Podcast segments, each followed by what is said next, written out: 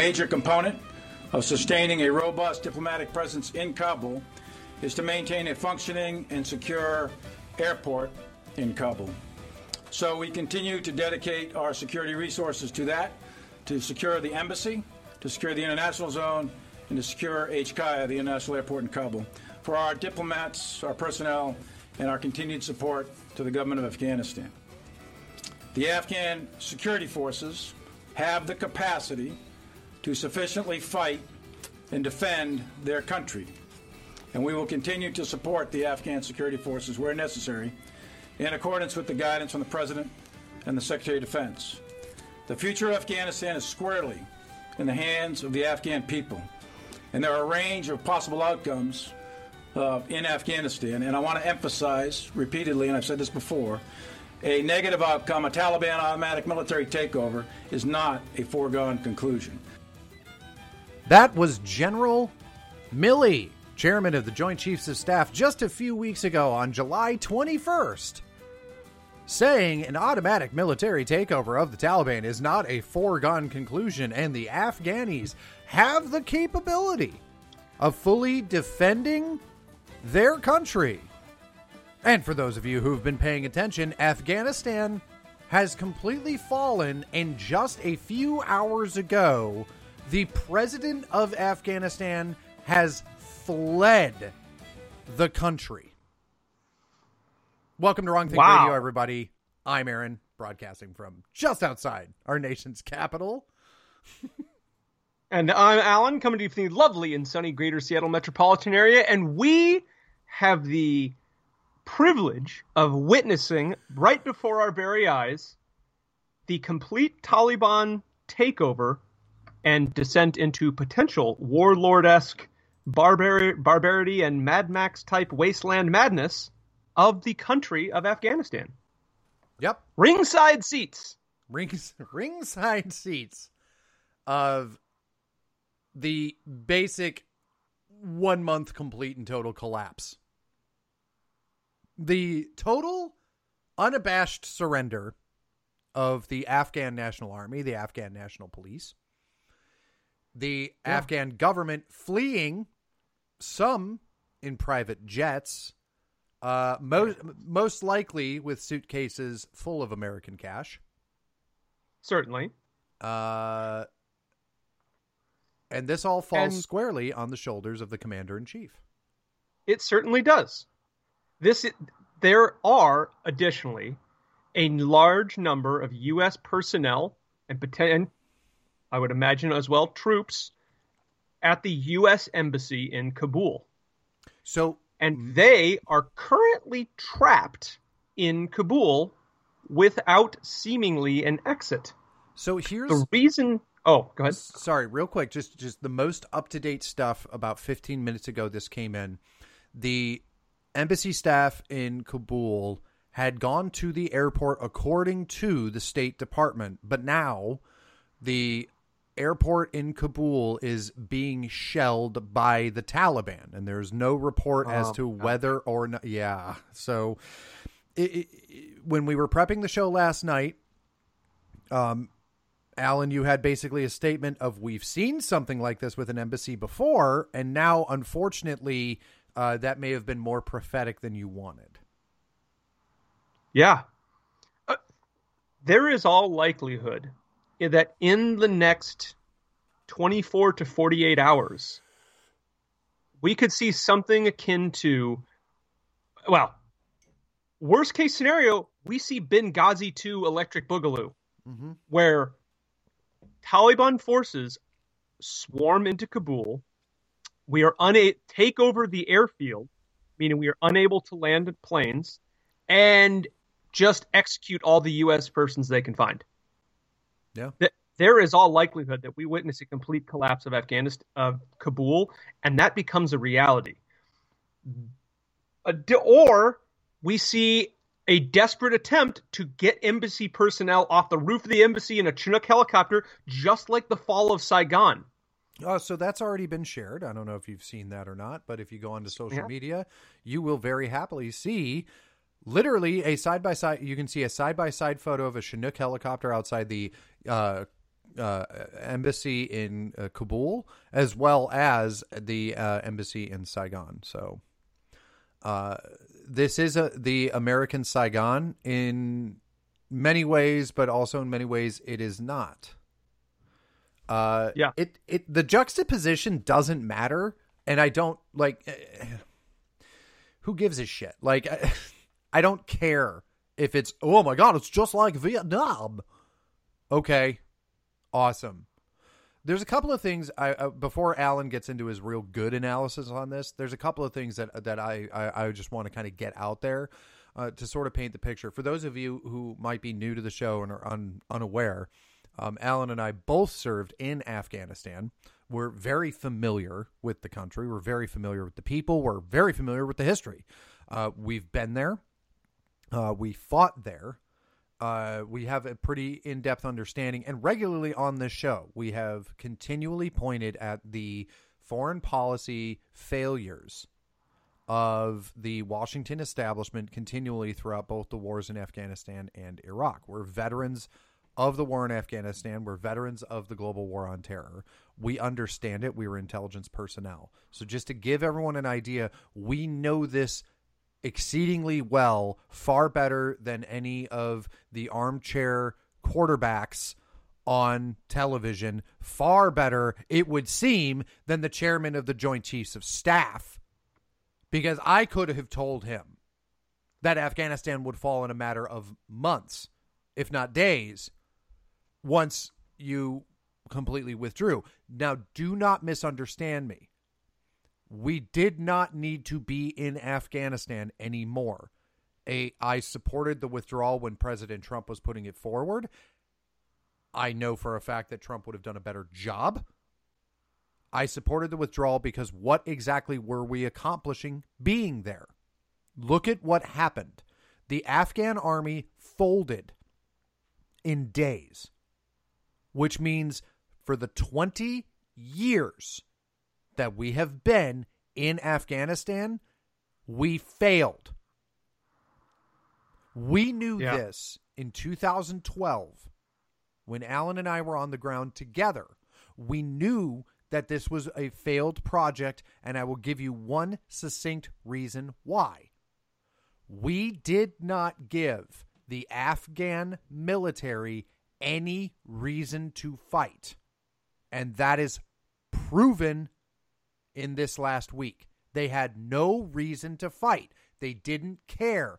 The reason why we didn't give them a reason to fight is because instead of listening to the soldiers on the ground, the people who talked to these soldiers, who lived with these soldiers as we did, they listened to a bunch of assholes from Georgetown and from Harvard who said, Well, according to my book, if we build a bunch of universities with a bunch of liberal education classes, they'll just magically become a democracy and will shed off thousands of years of tradition of tribal warfare. Yeah. And to the point that all the like little never trumpers and the neocons and some democrats now are all saying i have no idea what the hell anyone's talking about when they say what about the women's rights there were no women's rights when i was in afghanistan in 2012 there were no women's rights when i was in afghanistan in 2015 i don't know what the hell anyone is talking about.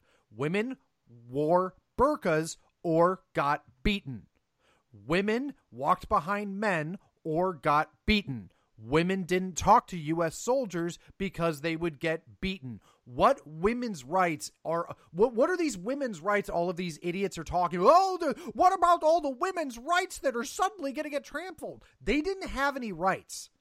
They let me tell you exactly Yeah. what's happening here. These women's rights that everybody's talking about. It was a small area of the aristocracy in Kabul. It was a small aristocracy in Kabul that went to college. But when we were in Kandahar, there were no women right women's rights. When we were in Arghandab, there were no women's rights. When we were in Shah Wali Kot, there were no women's rights. It didn't exist. It's a fallacy that was built by liars in the State Department, by liars in the defense contract industry by liars on K Street. It Yeah. never existed. There was no freedom in Afghanistan. There were no women's rights in Afghanistan. There was no great democracy in Afghanistan. It was a giant corrupt government, and all of those things were lies made up by people who wanted to keep us there so they could keep making millions and millions and millions of dollars. Yeah. Okay, Alan, you you can take it now. So there's three big things to list to I think three things to think about when looking at the total collapse of the Afghan government and its fall back into tribal warlordism. First is the nature of Afghanistan, and that cannot be disregarded. Afghanistan is a near feudal tribal society. It is ruled by tribal elders in a feudal fashion, as in it's not like this liberal democracy. It never was. An Afghan general is more akin to a warlord than just some servant of the people. The local governor in Afghanistan is not just some like elected civil servant. He's functionally a king. He views himself like he's a small king. All the people under him in that district view him like he's a king. This is the standard of Afghan society. So it is it is it and so I guess when we're seeing things collapse, we're what we're seeing is simply a return back to the natural state of Afghan civilization, of Afghan society, which is tr- different tribal groups, different warlords, all vying for power in an uneasy coexistence with each other in a feudal state. And everyone know, knows that. Everyone should have known that. There are de- book entire books written on this. All the history of Afghanistan shows that, and that is exactly what's happening. One of the lead figures in the Afghan uh, National Army, uh, a general, I believe is General Dost, is basically a warlord. He was a warlord that fought the Soviets. Then he was became a general of the Afghan Ar- National Army, and now he's a warlord again, taking his troops up north, potentially to recapture Mazar Sharif. And he's not really doing this for the Afghan government. He's doing it for himself. He has a palace. These, uh, like the Afghan governors, all these people operate in this barbaric warlord type mentality. And I'm, I'm not even necessarily criticizing that because that's just how they are. So what we're just, all we're seeing is we're ripping off the neoliberal Western veneer we were trying to like paste over Afghanistan and its fundamental nature is simply reasserting itself. When we talk about the Taliban, what we're what what journalists are not telling you is that the Taliban doesn't exist as a single monolithic entity. The current Taliban is really more of these are a bunch of Pashtun groups or tribal groups that don't like the Afghan government and are currently switching sides from supporting the regime to actively trying to destroy it in in order so that they can secure more wealth and power for themselves in the intertribal conflict that has been that is always simmering in Afghanistan. When we talk about oh the Afghan army units all surrendered, most of the time that's not necessarily true. Many of them have surrendered, but a lot of them have wholesale swift, sw- switched sides. A lot of them have said, "Well, why am I'm not going to fight for this Afghan government? I'm throwing in my lot with the Taliban." As a regional governor, you would do that. So what we're seeing is just the civil society of Afghanistan crumble back into the normal tribal atmosphere, which it has always fostered very deeply. And so that's the nature of Afghanistan. That is very responsible for what we're seeing.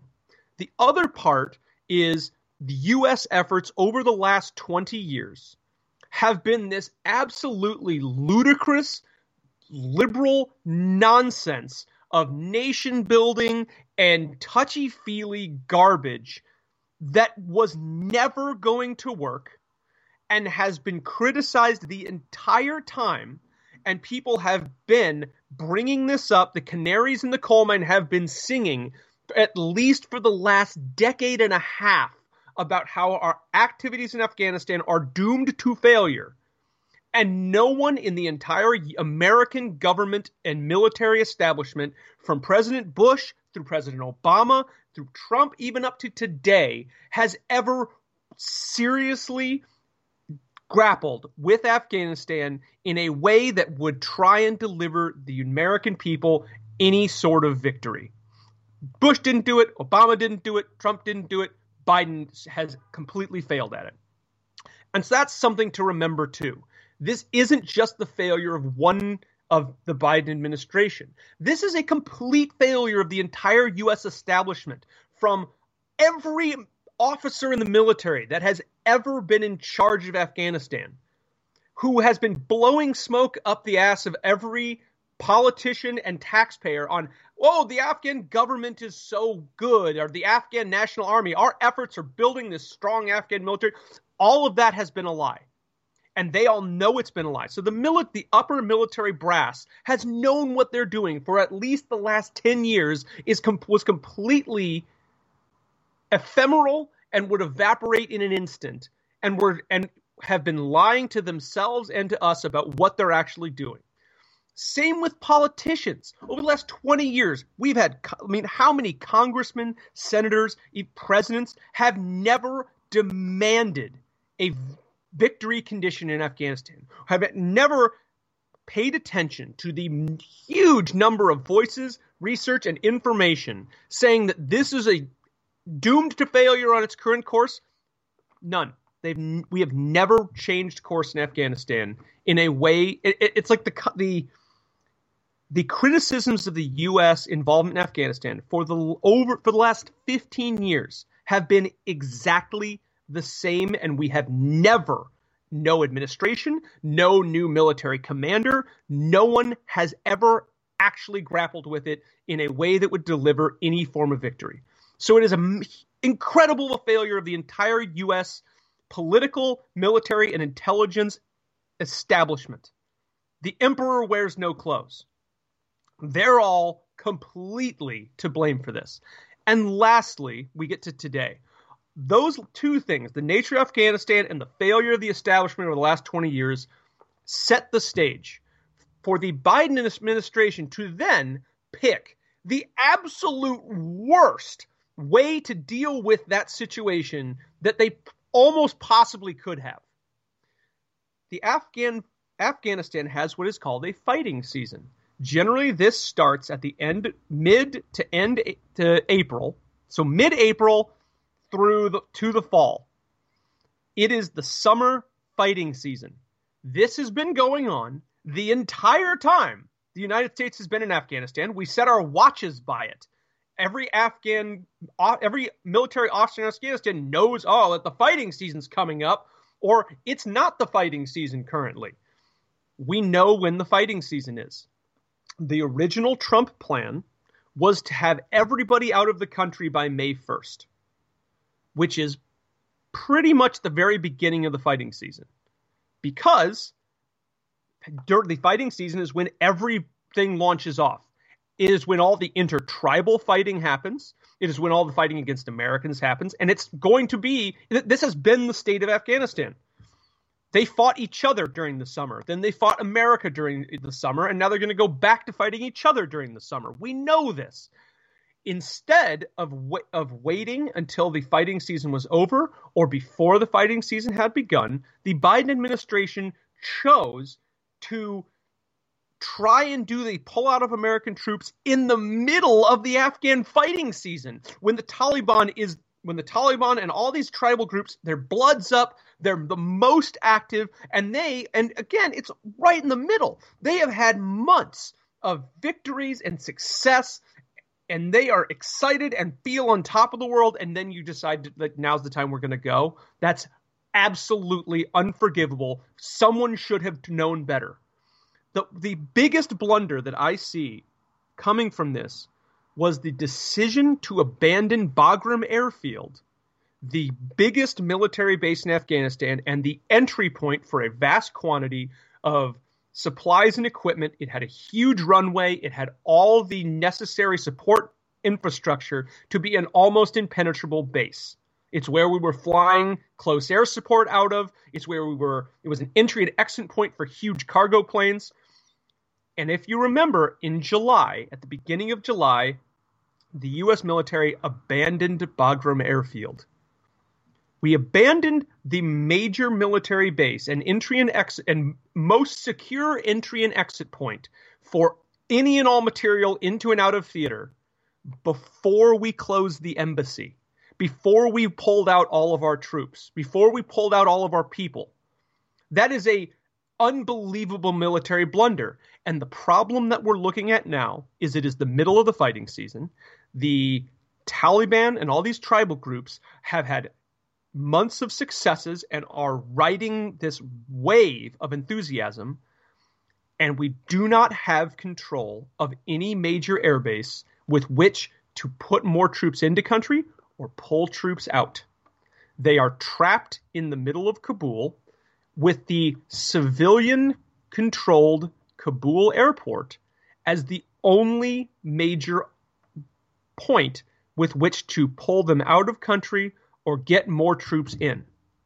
This is places the embassy and every, every other American there in an incredible degree of danger because they now could could be cut off and annihilated.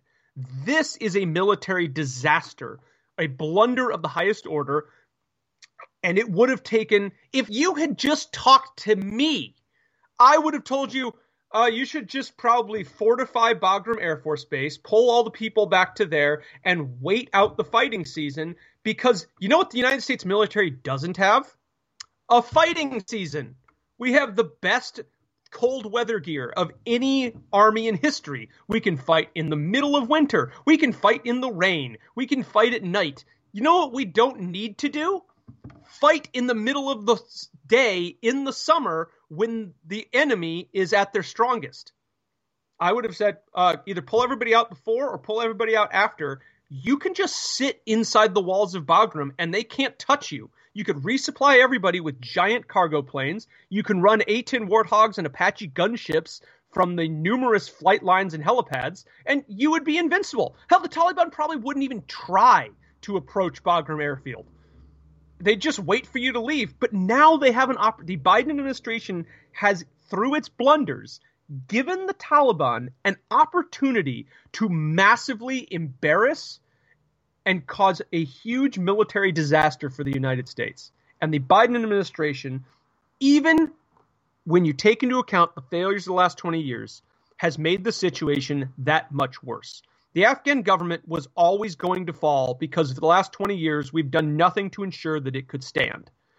And now the Biden administration is almost, tr- seems like they were trying to make sure that the Afghan government falls and the United States suffers a humiliating defeat and disaster at the hands of the Taliban. What a perfect cap for the Afghan war. And I can't imagine it going any differently. Yesterday, House Speaker Nancy Pelosi put out a statement that started with quote the president is to be commended for the clarity of purpose of his statement on afghanistan and the actions he has taken.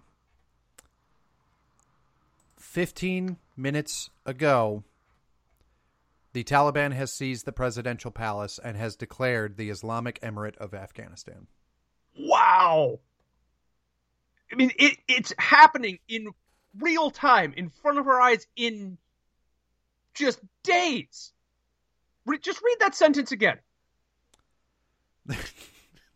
Sorry. okay. U.S. the U.S. embassy still has not been evacuated. it has. It has. It has. They. They. Has? Yes. So they. they, are, they um, are they all? Are they out of country and safe? Do we know? Uh, no. No. No. What we know. What we know is the U.S. ambassador left the. So this was this was at eleven twenty one this morning. The U.S. Uh, U.S. ambassador left the embassy in Kabul, and he and the flag were at the airport. But there are also reports that the airport was being shelled. Guess what? You can't do land or take off an airplane when the runway's being shelled. Yeah, but so so Nancy Pelosi's statement, quote, the president is, from yesterday, from yesterday, quote, the president is to be commended for the clarity of purpose of his statement on Afghanistan and the actions he has taken. Just before we went live, or well, uh, just before we were supposed to go live at noon, we the, it was reported that the Afghan president had fled the country. Now, 15 minutes ago, according to Epoch Times, the Taliban has seized the presidential palace and is soon to declare the Islamic Emirate of Afghanistan. Uh, amazing. In a matter of days, we have seen a complete. Re- okay. Last month, Joe Biden, in a press conference, said in no uncertain terms, the President of the United States said in absolute certainty, the Afghan government will not fall. They are stronger than ever. There will be no resurgent Taliban. I'm, glad. I'm glad you brought that up. Let me let me let me play real quick. This is this is an actual clip. Uh, it's a statement from uh, Joe Biden uh, this clip is going to have a statement from Joe Biden, and then you're going to hear the Secretary of State Antony Blinken on CNN this morning. So about four hours ago or more. Now, I, I want you to understand we just reported 15 minutes ago the presidential palace has been taken and they have declared the Islamic Emirate of Afghanistan. So Kabul has fallen. I don't know how much yeah. I, I, don't know how much more you can say than than it. it wow. It, Kabul has has has fallen. But real quick, let me um. There's there's sorry. There's a really good clip. Real. Uh, I'm trying to grab a, a better one that has uh the full statement. Um. Yeah. From from Biden, uh, in it because the the one that I had didn't. Um. Oh, that's amazing. but. Here we go here we go. This is this is this is okay. uh, Joe Biden um, in July, and and, and the discussions, uh, the following discussion with uh, Antony Blinken. Hello, I'm Jake Tapper in Washington, yeah. where the state of our union is watching a tragic foreign policy disaster unfold before our eyes. Weeks before the 20th anniversary of 9 11 and the deadline for President Biden's complete withdrawal of U.S. service members, the Taliban are laying waste to all the gains in that country, having seized much of Afghanistan. The Taliban are now at the gates of the capital city of Kabul. The representatives are meeting with leadership inside the Afghan presidential palace. The rapid crumbling of the country has caught the Biden White House flat footed on Saturday after pulling out almost all of the 2,500 service members there when he took office. President Biden said he would deploy more than more U.S. troops, 5,000 now total, for the limited mission of getting Americans and others fleeing safely out of Kabul. Warning of a quote, swift and strong U.S. response if the Taliban interfere. And with the constant thrum of helicopters overhead, sources tell CNN this morning that a total evacuation of Americans from our embassy in Kabul is well underway and should be completed by Tuesday. That is, of course, a sharp turnaround from six okay, weeks ago when President Biden. That's that's the report that CNN gave this morning. Now here's them with Tony Blinken, um, trying to get his response to this. I mean, what a lot of experts believe, uh, and you can disagree with this if you want, is that uh, having U.S. air support, having U.S. intelligence there to help the Afghan troops on the ground is what stiffens their spine, enables them uh, to do what they do, and that's part of the larger issue about whether or not the U.S. should have left behind any sort of residual force. But, but beyond that is, again, the question of how poorly this was done. The idea that President Biden ordered 2,500 service members out and now is sending up to 5,000 service members back in, does that not on its face show that the, ex- that the exit was ineptly planned? And again, look, you told me a few months ago on this program that you thought it was entirely likely that the Taliban would be taking over the country. But President Biden, just last month, quote, the likelihood there's going to be the Taliban overrunning everything and owning the whole country is highly unlikely.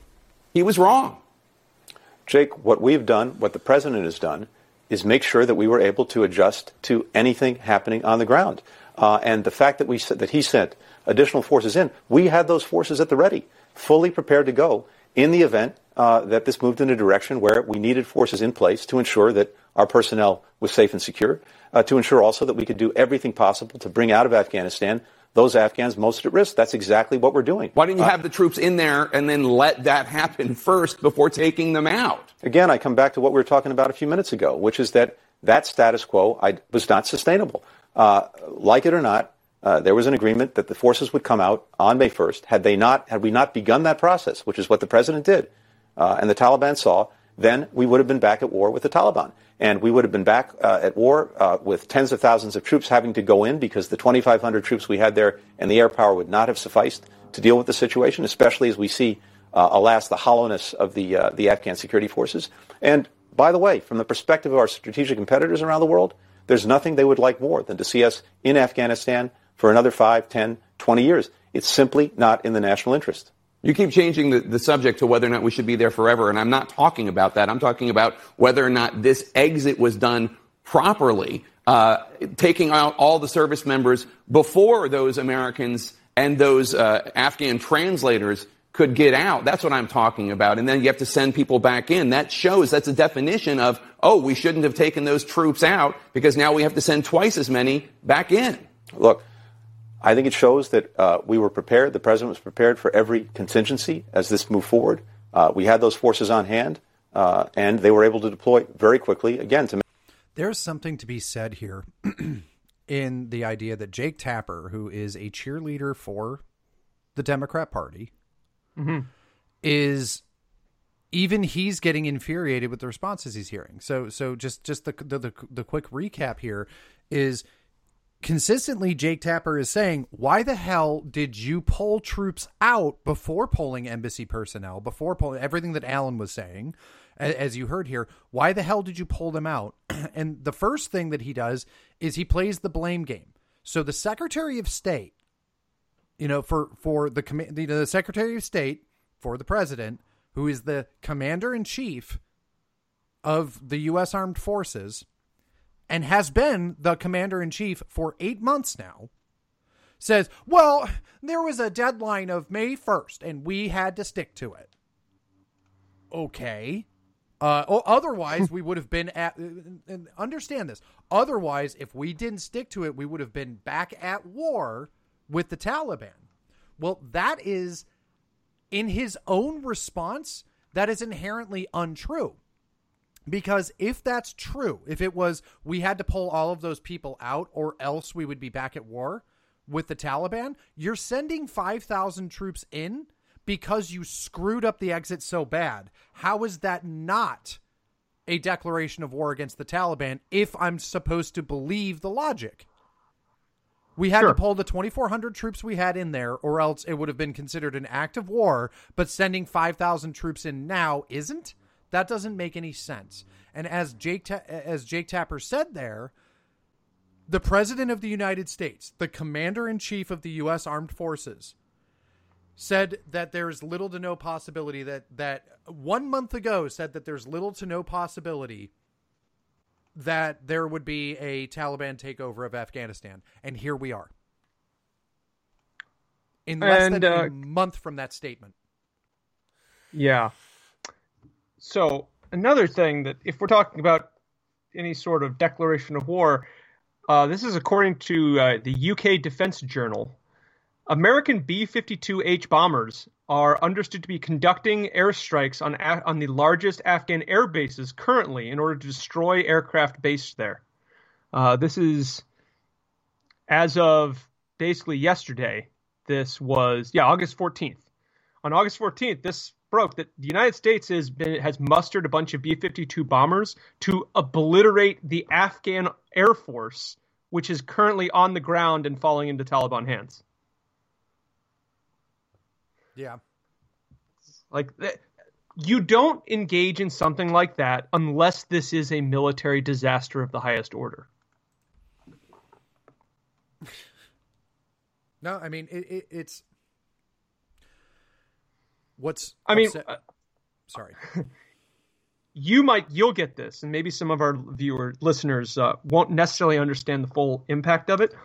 I just was looking at images most recently from Kabul of this evacuation, and what people are saying is that there are military helicopters currently ferrying people out of the airport. Uh, again, it's not just Americans; it's Americans, Canadians, British, every other country that had all the. It was a remember, it was a international effort to fight the war in Afghanistan. A lot of countries had a lot of personnel there, and they're all now trying to get out of the country. But one thing I noticed was when they say military helicopters, the picture that it showed of Kabul with one of these things flying into the airport, it was one of the private Chinooks that was being used to ferry troops and stuff around the, the military bases. Which, so there were companies that were just like five dudes and a couple helicopters that got started up during the Afghan war to private to run a small private air uh, fleet of transport helicopters that would basically just do a circuit around U.S. bases to just move troops and stuff around on routine movements. That way, you're that way you're not using military aircraft to do it, and they just sort of ran this circuit, which means now all of those guys are getting essentially pressed into service to help evacuate U.S. personnel out of the embassies and out of Kabul, which I find just relatively funny. Like I'm sure one of the things well, I'll tell a quick war story because I think it's funny and it hopefully relates. One of the things that I saw in Afghanistan that I thoroughly enjoyed was an old Russian transport helicopter being used as a contract on contract with U.S. forces to ferry troops and equipment around to various bases.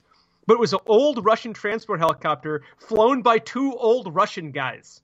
Like when they opened the rear hatch doors to unload stuff, the guy had a big chunk of like two by four that he would jam into the door frame because the door mechanism would, like the door mechanism got was stuck. And I just remember thinking, this is so Afghanistan that these dudes might have just stayed after the Soviets left and kept flying their helicopter around. And I would almost wonder, are those guys still there? currently like taking swigs off a bottle of vodka and like yelling at a bunch of journalists and embassy personnel to get in the get in the chopper. I remember I, so. I remember watching that land and they they propped the door open and then they had to prop the tail up with a uh, board. Yeah. And yeah. I remember our squad leader coming up to us and going, "Hey, that guy is absolutely drunk." Yeah. The pilot was blitzed out of his mind and just hilariously drunk Russian. It was yeah, no, yeah. It, it, it, you couldn't you couldn't write a situation that good for a movie. Oh yeah. But the it, it ultimately it comes down to this. I've seen a lot of people trying trying to be nice, and and I I, un, I understand it. And it's the whole like, hey, to everybody who fought in Afghanistan, it's not your fault. It's not your fault. Sure. Yeah, we know, but but yeah, but I, but I know this is. I came home from Afghanistan in 2013, very disillusioned about the entire war because I looked around and saw how much waste there was, how unserious things were being being run the lack of focus on actually fighting war. We ha- in 20 this is in 2013. We had to argue. I remember getting in arguments with officers about we need to take out all of these Taliban leadership now in the winter so that they don't so that their insurgency in our district is in shambles by the time the fighting season starts. And they looked at me with glassed over expression and said, But it's not the fighting season. Why would we do missions when it's not the fighting season? And I remember thinking, But it doesn't matter. The point is, we disrupt them before.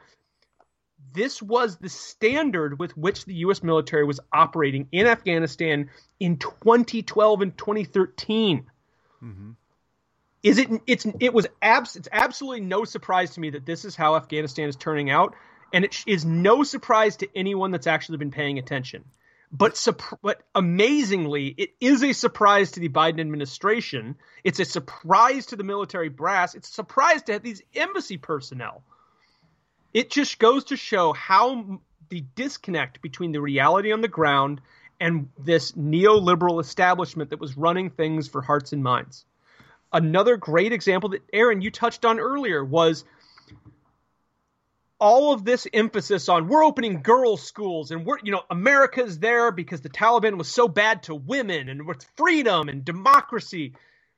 And those were only ever talking points. They were only ever things that people in DC or at the Pentagon could pat themselves in the back over. But the reality on the ground was that the situation for women, the situation for the LBGT community, the situation for minorities, the situation for the average Afghan barely changed when the United States had been there for over a decade. Women, every woman I saw was still wearing a full burqa they like i'm sure they were still getting beaten. I'm sure that there was still rampant sexual abuse of young children. Like all of the great and glorious things that people are saying we needed to be there for. Well if we leave afghanistan what about the fate of the poor women?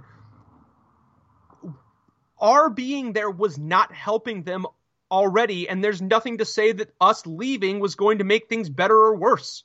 Mm-hmm. in fact no, i feel more um, I feel more optimistic about Afghanistan now than I used to. All the these the Taliban and all these groups are going to take take over. It's going to be a Mad Max warlord on warlord death match with in, with now with what is now got to be one of the most heavily armed citizenries on the planet.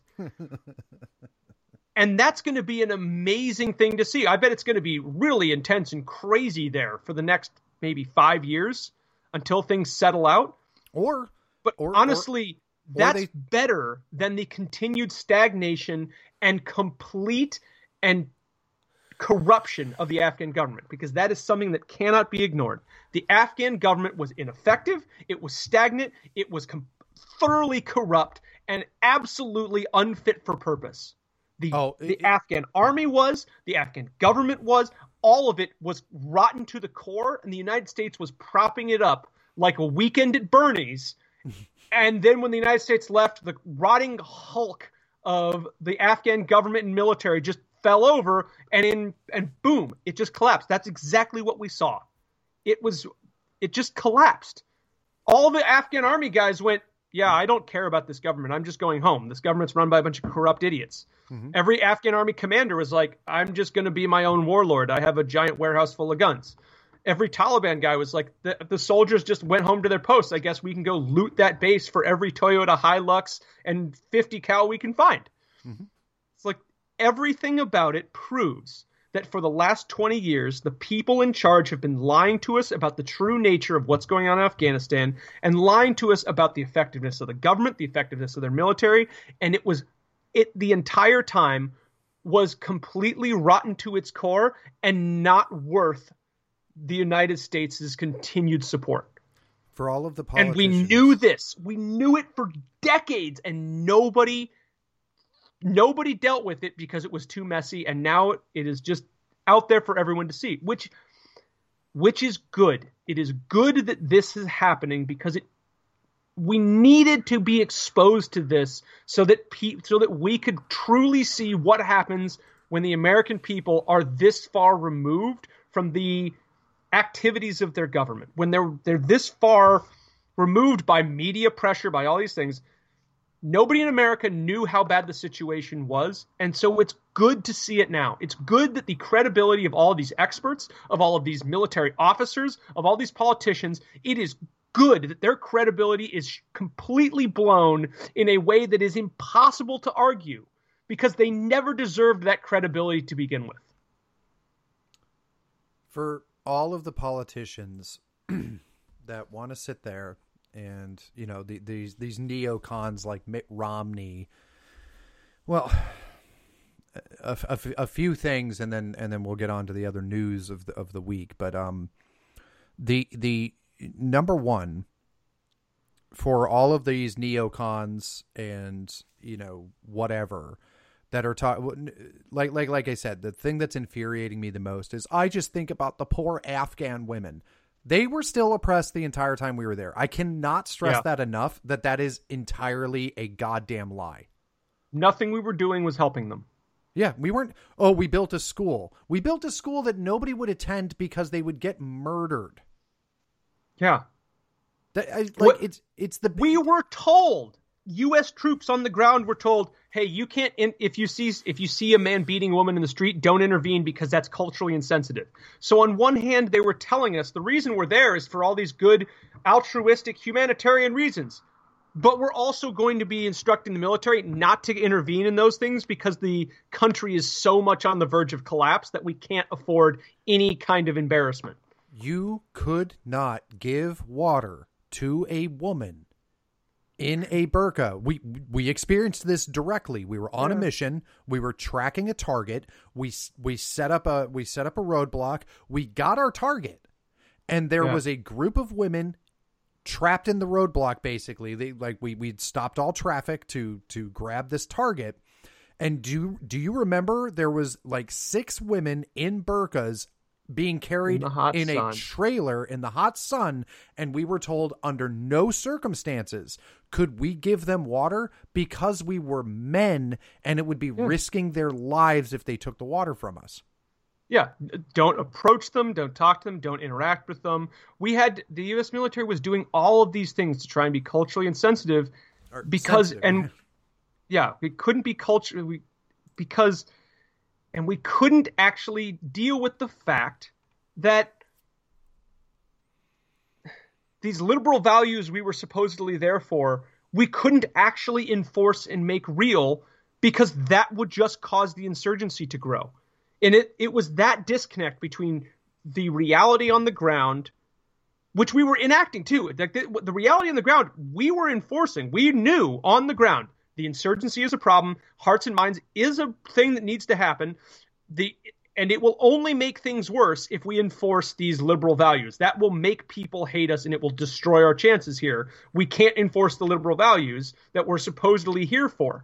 And then the, there's this huge disconnect between that and then all the politicians and think tank analysts at the top saying, oh, look at the great difference we're making in Afghanistan. We're there to help the women and the people and blah when the reality was, and then you get to the ground, it's like, so we're actually helping the people here. It's like, oh God, no, oh no, we're not helping the people here at all. That's that's so far down the road. We're barely able to like get the Afghan police to have fuel. Like, we're barely able to create a functioning supply system to make sure the Afghan police can gas up their trucks. Because, well, hang on. Let, let me let me cover that real quick. Uh, yeah. It's not that they didn't have plenty of fuel. It's that they Uh-oh. kept selling it. It's that they kept yeah. selling it because the entire government was corrupt. And now understand something. I, I have to note this. All of these people that want to talk about these special immigration visas, oh my God, we have to help our Afghan partners. Yeah. I cannot stress to you how corrupt so many of those people are. Do you have any idea how many Afghani interpreters were working for the Taliban? At least a couple. Uh, understand that not only like you and I both know personally a guy from our unit that got killed. Well, there were like ten people that got killed in this in in, in this firefight. One of one of whom was one of our people from our our little intelligence outfit was killed on a mountaintop because the interpreter and the Afghan National Army were instructed by the Taliban to do so. So don't give me this, oh, but what about all of our, what about the special immigration visas for, for all of the interpreters and our Afghan partners? Half of those, well, okay, half maybe, a, a, a good amount of those people were working for both sides. It was all a money grab. Well, and at the end of the day, I can't really blame them. Just like all the Afghan army units that are fleeing in the face of the Taliban or switching sides, I can't really blame them either. That's what I'd be doing if I was them. I'd be throwing, I'd be ripping off the Afghan, Afghan National Army patches and mounting up in my Hilux right alongside the Taliban because that's what you would probably need to do to keep your head on your shoulders. Yeah, yeah. It, I, am sure if I, yeah, it's that or die. And again, it's a tribal feudal society. The vast majority of Afghan army guys are going. I'm a Tajik from North Afghanistan, and I'm stationed in the south along with my entire unit of guys. We're entire the way the Afghan army works was you didn't serve in the district with which you were recruited in because they didn't want they were worried about people collaborating with the Taliban. So you had Afghan army units were never from the region they were stationed in. And I guarantee Afghan army units that they say were surrendering in mass were probably just doing things like Well, me and my entire br- battalion of Afghan army unit, have Afghan army guys, we're all Tajiks from the north. Why are we in South Afghanistan? All right, that's it. Let's just, we're just going to leave. We're just going to go home so we can protect our families. Mm-hmm. I don't trust the government can protect them, so we're all going to go home and protect them ourselves. And then the hell, they might have even been striking deals with the Taliban. Of Taliban shows up and is like, "Hey, we're uh, coming into the area. We would like your base." And all the Tajiks look at each other and go, "We don't really want to be here." Tell you what, give us safe passage out of the area. You can take the base and the entire armory. And the Taliban goes, "Cool. We don't want to have to fight you if we don't have to." And then everybody goes their separate ways. That's all we're seeing all that's happening in Afghanistan is people are going their separate ways, and local tribal groups with a amount of strength are asserting that strength and taking what they can. Yeah, I mean, Be- yeah, it, it it was it was not abnormal. It's oh, the chief of police here is a Pashtun, as is yeah. the governor. He is a Pashtun, and over here is a Tajik and a Hazara um, ANA soldier who will never get promoted because they're the wrong tribe and mm-hmm. they will basically be spit on because the entire governing class here is from uh, this specific like familial line of Pashtuns. Yeah. And additionally, what you're going to see on the news in the next few weeks is are going to be things like, oh, the Taliban is committing all these atrocities against these people that collaborate with the regime, which they probably will do. But at the same time, you're going to be told that every single one of those people is just the local innocent chai merchant being murdered by the Taliban for giving tea to American troops. What you're not going to see is the local governor who ruled with an iron fist is being executed in the street because he was acting like a warlord stealing from the people. The mm-hmm. palaces of the Afghan government were just stealing money from the people and from the U.S. taxpayer to build these gaudy palaces for themselves. The government palace in Kabul cost 300 million to build, mostly because of how well it was appointed. The there was a local what was it, the local police chief in the area we were stationed in murdered people in the street. Yep. It's like we were told, it's like, oh yeah, they went into an area and then he just like dragged guys out of the out of houses and said, "I'm the essentially I'm the real power in this district. I think this guy's a Taliban, and we'll just execute a guy in the street." Now, granted, that's how he maintained control of his area because it's Afghanistan, and that's how you have to be. Mm-hmm. But when we, but when you see the Taliban executing collaborators, it's going to be the Taliban going and finding the people that were essentially ruling Afghanistan with an iron fist and taking it back over from them. And honestly, at the end of the day, you go, yeah, that's what I would do if I was the Taliban. This is this shouldn't be anything that surprises us or even necessarily evokes that much negative emotion. The the Afghan government was corrupt and vile, and they deserve everything that's coming to them. Yeah, no, they stole I, money from the American people. They stole money from the Afghan people. The Af- there a lot of them are probably fleeing the country with suitcases full of cash. They were living like kings. They were using the Afghan police and army to essentially oppress anyone they didn't like, to oppress tribes that they didn't like, to carry out grudges. A lot, and and, and so I can't blame the Taliban for hating them. I can't blame the Afghan army for deserting them. The government we propped up was garbage, and that's on us for. That's on uh, that's on the American establishment for being derelict in its duty. Mm-hmm. Now, uh, the, the, the final point that I'm going to make before we, we move on to, to our other subjects for the week, uh, the final point that I'm going to make here is when we went in in 2001, the whole idea here was we were going to do this big hearts and minds campaign, right? We were going to go in there yeah. and we were we were going to deliver freedom. We were going to free uh, the Afghan people from the yoke of the Taliban and it was to mm. fight the enemies of the United States because the Taliban was harboring Osama bin Laden and and Al Qaeda. Okay, mm-hmm. fine, but the the concept there and in Iraq was this new, you know, neocon hearts and minds nation building concept. And the reason yeah. why we were doing that was because it was the moral thing to do. And oh, about yay. three years ago, you and I had a conversation on this program where we talked about how the real way to fight war is imperialism. If you're not if you're not willing to, I, I believe your uh, an almost direct quote from that program was you saying that if you're not willing to go in and fight an imperialist war, then it is not worth blood and treasure to go in. That was the idea. Mm-hmm. if you have to go fight a war, then you own the land. It is yours, and you are dominant. Uh, if if you can't if you can't check those boxes and feel good about yourself, basically, then you shouldn't do it. Then it's a waste of time. This was a, in a discussion years ago when we were just talking about foreign policy yeah. and how stupid the forever wars are.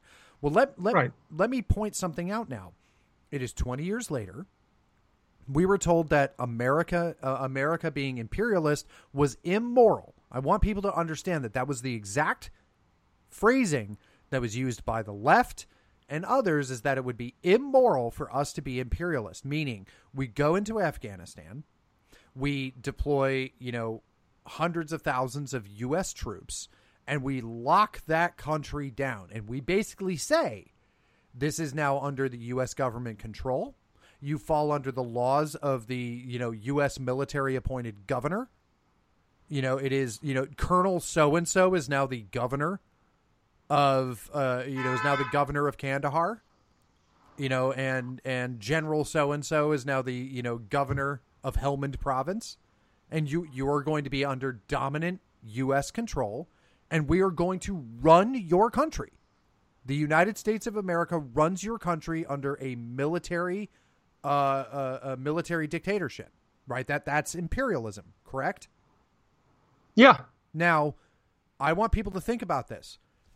I want somebody to tell me that now that we're looking 20 years later of the hearts and minds supposedly more moral, you tell me that 20 years after us doing an imperialist war, where we basically lock the country down and by force do all of the things that we claim we were supposed to be doing in Afghanistan, that on September 11th, 2021, under the imperialist concept,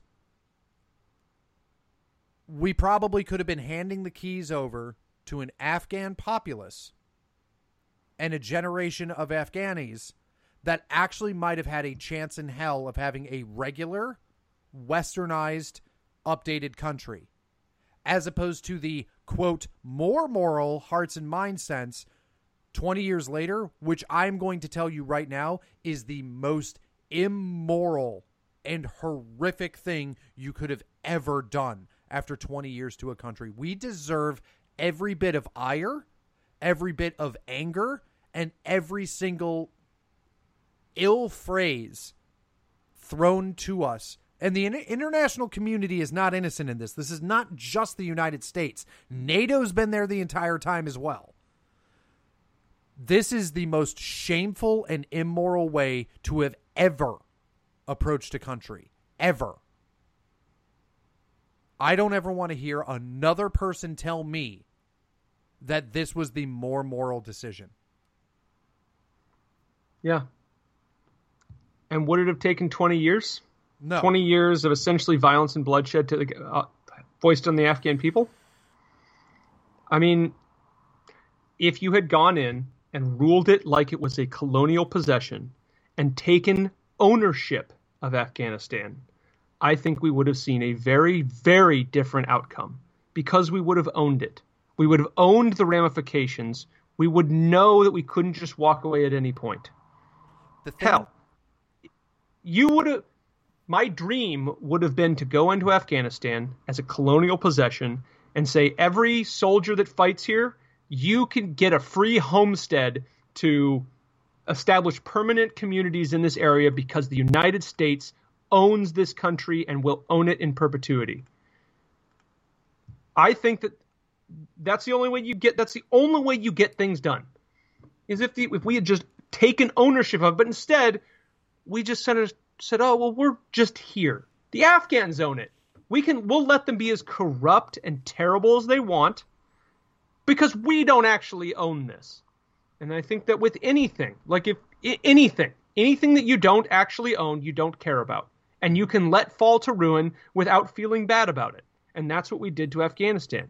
And might seem bad and mean and evil and imperialist, but when you take ownership of things, you invest in those things and you feel a need to keep them from degenerating. It's like is, is is are the British going into India right now and building bridges and roads? No, because they don't own it. So, of course they're not.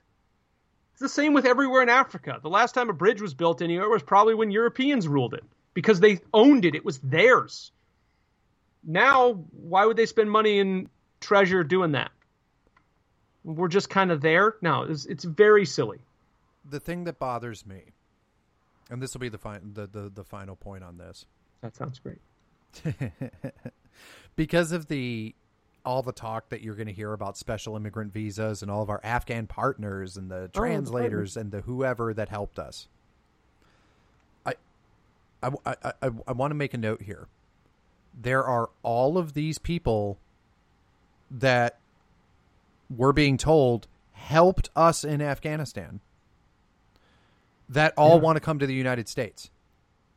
What that tells me is not a single person who was aiding us in the mission in Afghanistan had any intention of living in that country. You're telling me that the promise we gave our Afghan partners is if you work with us, we'll get you the hell out.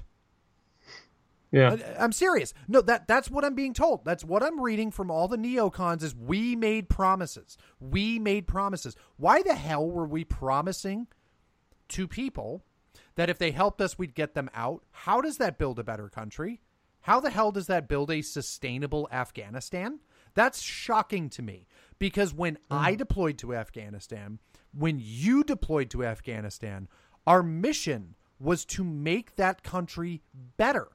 The soldiers on the ground were working every single day to create a better country for the Afghan people.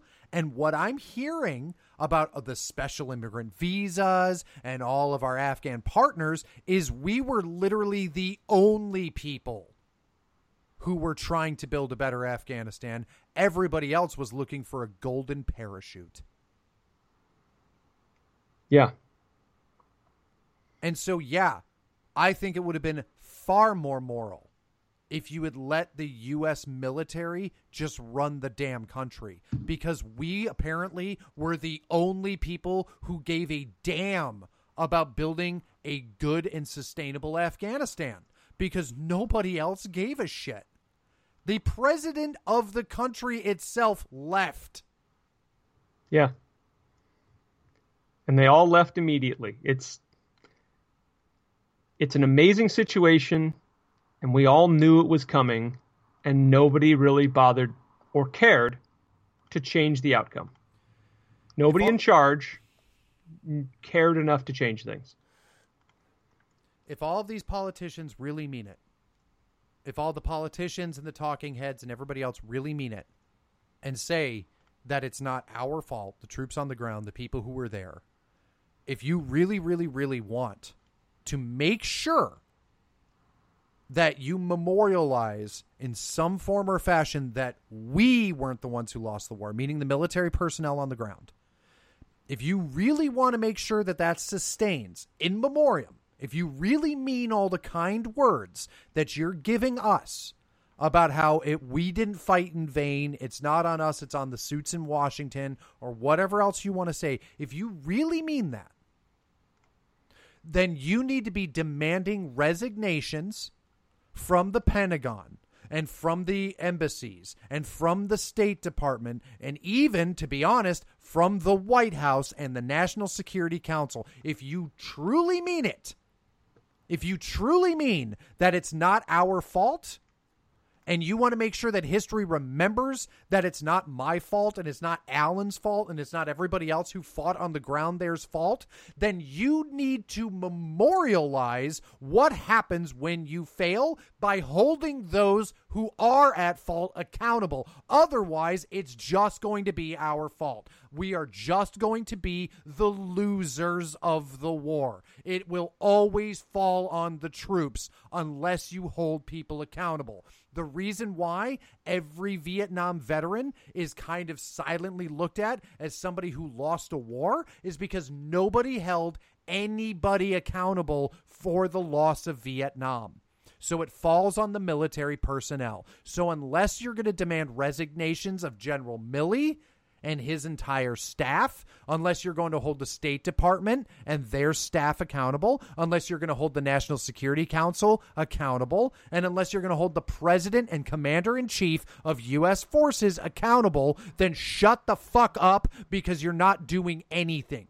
You're not solving anything. And if no one's going to be held accountable, then it might as well be my fault because what difference does it make? Yep. There needs to be a reckoning for the massive failures at every level of this conflict. And that is absolutely necessary. If you're an if you're an officer who is giving people reports on, you know, what's the how how is the ANA going? How is the Afghan government going? How, any of these things you should just be fired. It's like how none of the no one who is an expert on Afghanistan should have a job tomorrow because they all were derelict in their duty and were lying to the American people. I played a clip at the opening of the show of the chairman of the Joint Chiefs of Staff, General Milley. That man should resign. Mm-hmm. He said that the Afghan military would be able to hold their own and that there is little to no possibility, if I remember the quote correctly, that the Taliban would take Afghanistan over. That man should Uh, resign. His advisors should resign. And to be Yeah. honest, Biden should be impeached. Yeah. I mean, Maybe that was the the whole thing about telling the American people that oh, I, I- you know, nothing bad's going to happen in Afghanistan. Everybody, everything's everything's fine on the ground. That deserves a reckoning. All of this deserves a reckoning because of how intensely we were all lied to by the people in charge. Either they were so incompetent that they didn't know and didn't bother to find out, or they were absolutely lying and trying to cover their own mistakes. Either way, their legitimacy is is over in terms of foreign policy and especially Afghan policy. They failed us.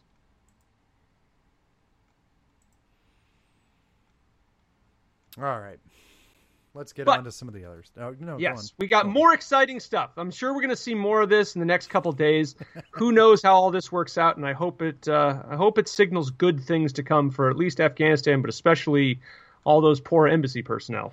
And, and uh, you know, I, I I would be remiss. I it's funny because I told Alan before we even started broadcasting, I was like, "Hey, let's not hit the Afghan thing too hard because we're gonna be really tempted to." And here we are, in, you know, an hour and eight minutes into the program. I, I I will say this, um, you know, fr- from people who served in Afghanistan to people who served in Iraq and Afghanistan, we know it's not your fault uh, this is hard on people. I don't. I don't think I could tell you. Uh, we do joke about it, Alan more than me. Um, we do joke about it and, and whatever. It. It's not easy to watch videos of places you recognize falling under Taliban control, and it doesn't matter how much we kind of knew it was going to happen. It doesn't make it any easier. And what I, I, I mean it when I say it if you truly care about the sacrifices made by U.S. service members, by the people who paid the ultimate sacrifice in Afghanistan, if you truly care about those people, then you need to have accountability. We need to stop the government establishment from being able to completely screw up a war like this and get off scot free with no absolutely no accountability. Yeah. If you want this to stop and you want the United States government to stop having forever wars that are just you know, ripe with failure, then you need to hold people accountable. And if you don't, this is going to happen again. And it'll happen again and again and again. Mm-hmm.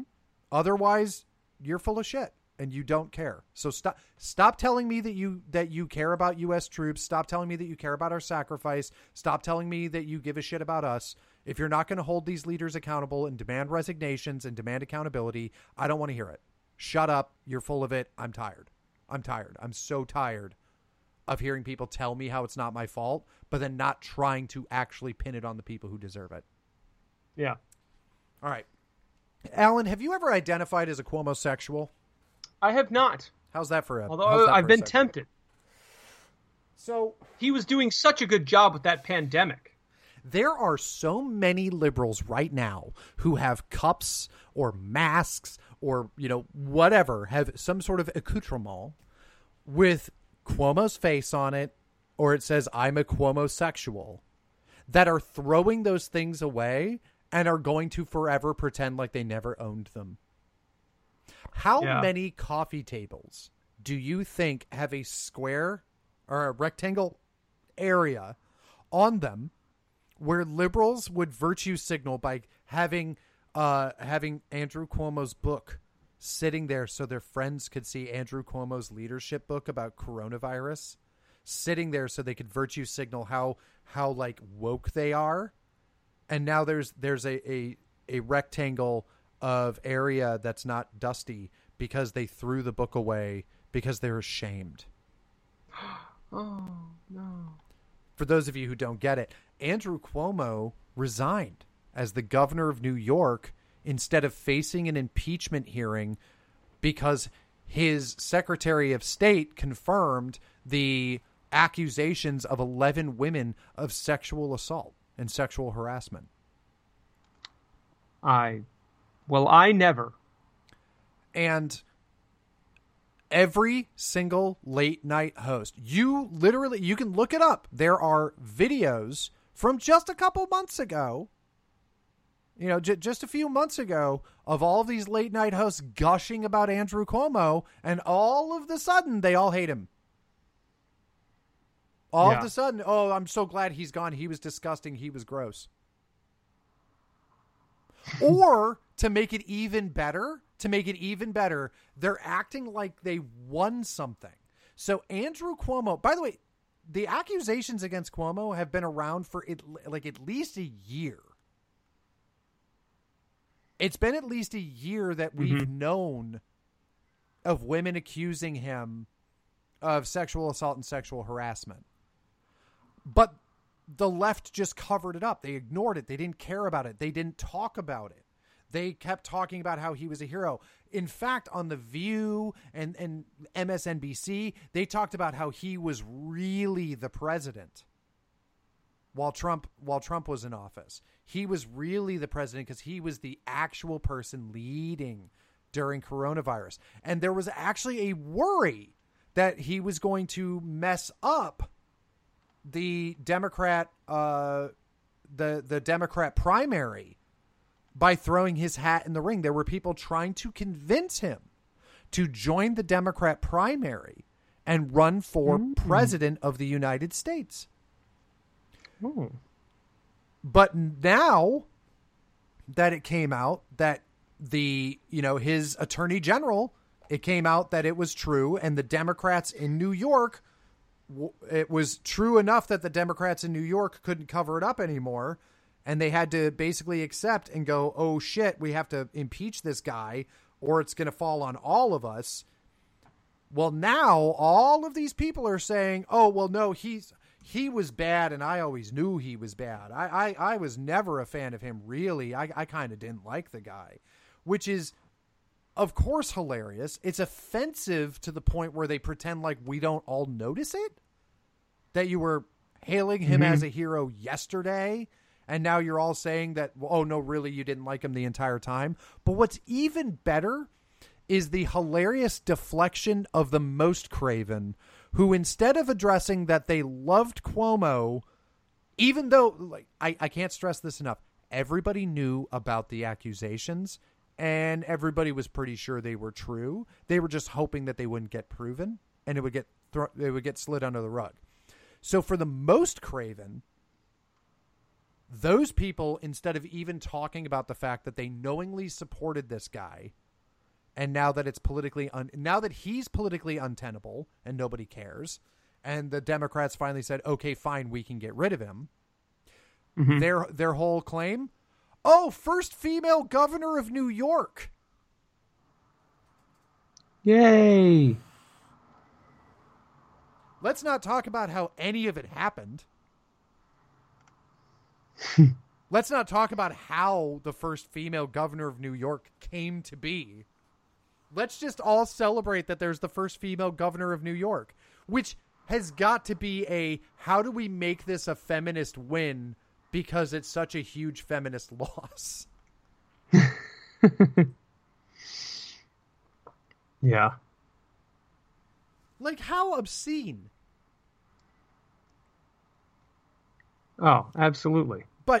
But they want to pretend like we don't notice. They literally are going to pretend like we don't see this. Yeah. All, the entire it's amazing. media- yeah. The entire media, the entire Democrat establishment loved Andrew Cuomo. And now all of a sudden they're like, oh no, he was gross and it's so great that he's gone. Dude, you knew that this was true.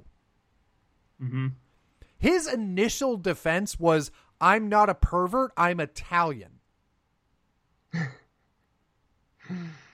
Uh, Now, understand something. Yes. I actually don't care that much about most of this because, let's be honest, I've seen plenty of times that people are accused of, you know, sexual assault and things like that, and it's absolutely untrue, like Brett Kavanaugh. right. So I, I, I tend to just avoid these stories until there's like absolute proof because it's now just a weapon. The accusation itself is the weapon. What is Yeah. the most obscene is Andrew Cuomo resigned because a politically motivated I'm not saying that the I'm not saying the accusations are untrue. I'm just saying that a politically motivated attorney general who wants to run for governor likely confirmed the accusations against him so so he can go away. Just you know to put that there just so he can go away. Um but he is never going to face any accountability uh, for killing thousands of people in nursing homes. No. he didn't resign because he killed thousands of his own citizens by putting COVID patients in nursing homes. He resigned Yeah. because he grabbed women. Yep. And I'm not saying it's okay to grab women when they, you know, you know, against their will. I'm not saying it's okay to sexually assault people. I just think that that that killing thousands of your citizens should actually be the reason why somebody resigns, not because he fondled somebody and they didn't like it. That, that, I, that I think that's worse. Yeah, I think I, I think that's worse on the grand scheme of things. The killing a bunch of people intentionally in nursing homes to drive up COVID numbers to try and scare the rest of the population is sub- significantly worse than groping a few women in the office. yeah. But here we are. Yeah. Here we are. And the other thing that I'm just a little curious about is why are they throwing him under the bus? Why now? Mm-hmm.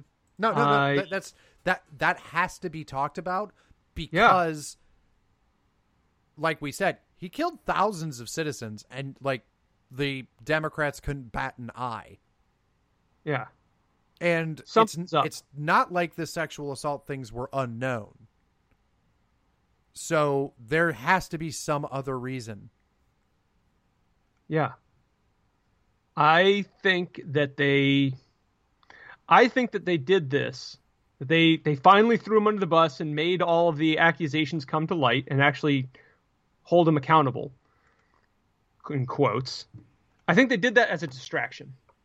I think it was a distraction to keep people from to keep right, the right wing media focused on it rather than focused on things like this egregious infrastructure bill or you know who knows what.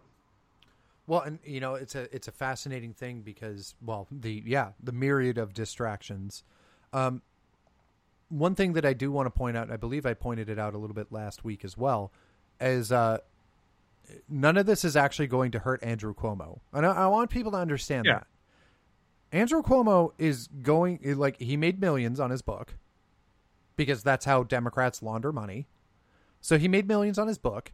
He'll likely get some consulting position or, you know, whatever and continue to make millions of dollars. This will be literally the best career decision for him because he can now just take money from people and not have to worry about being held accountable to it like when he was governor, which you could not just be given crap loads of money for nothing. He can now just take crap loads of money for nothing. And so this Yeah. is the best career move for Andrew Cuomo. People want to and, and this is what bothers me is politicians commit a crime and the worst thing that happens to them is they have to get rid of the title that they carried and then go off to make millions of dollars. Whereas you or I commit a crime, it usually equates to our loss of liberty. Right. I mean, Joe Biden, it, it could be found that Joe Biden has been bussing in children to Hunter, uh, you know, to keep him sated, you know, gr- grabbing all the children at the border that he has sleeping in cages right now and sending them up to uh, Hunter Biden's penthouse, uh, where he does whatever it is he's going to do. Um, and then, you know, he sends the film to China for billions dollar payments. And the worst case scenario is they impeach Biden and he leaves the White House and still makes millions of dollars. Yeah. Like Womp that's womp. it, there is a two tier justice system, and it's that. It's hundred percent that. Mm-hmm.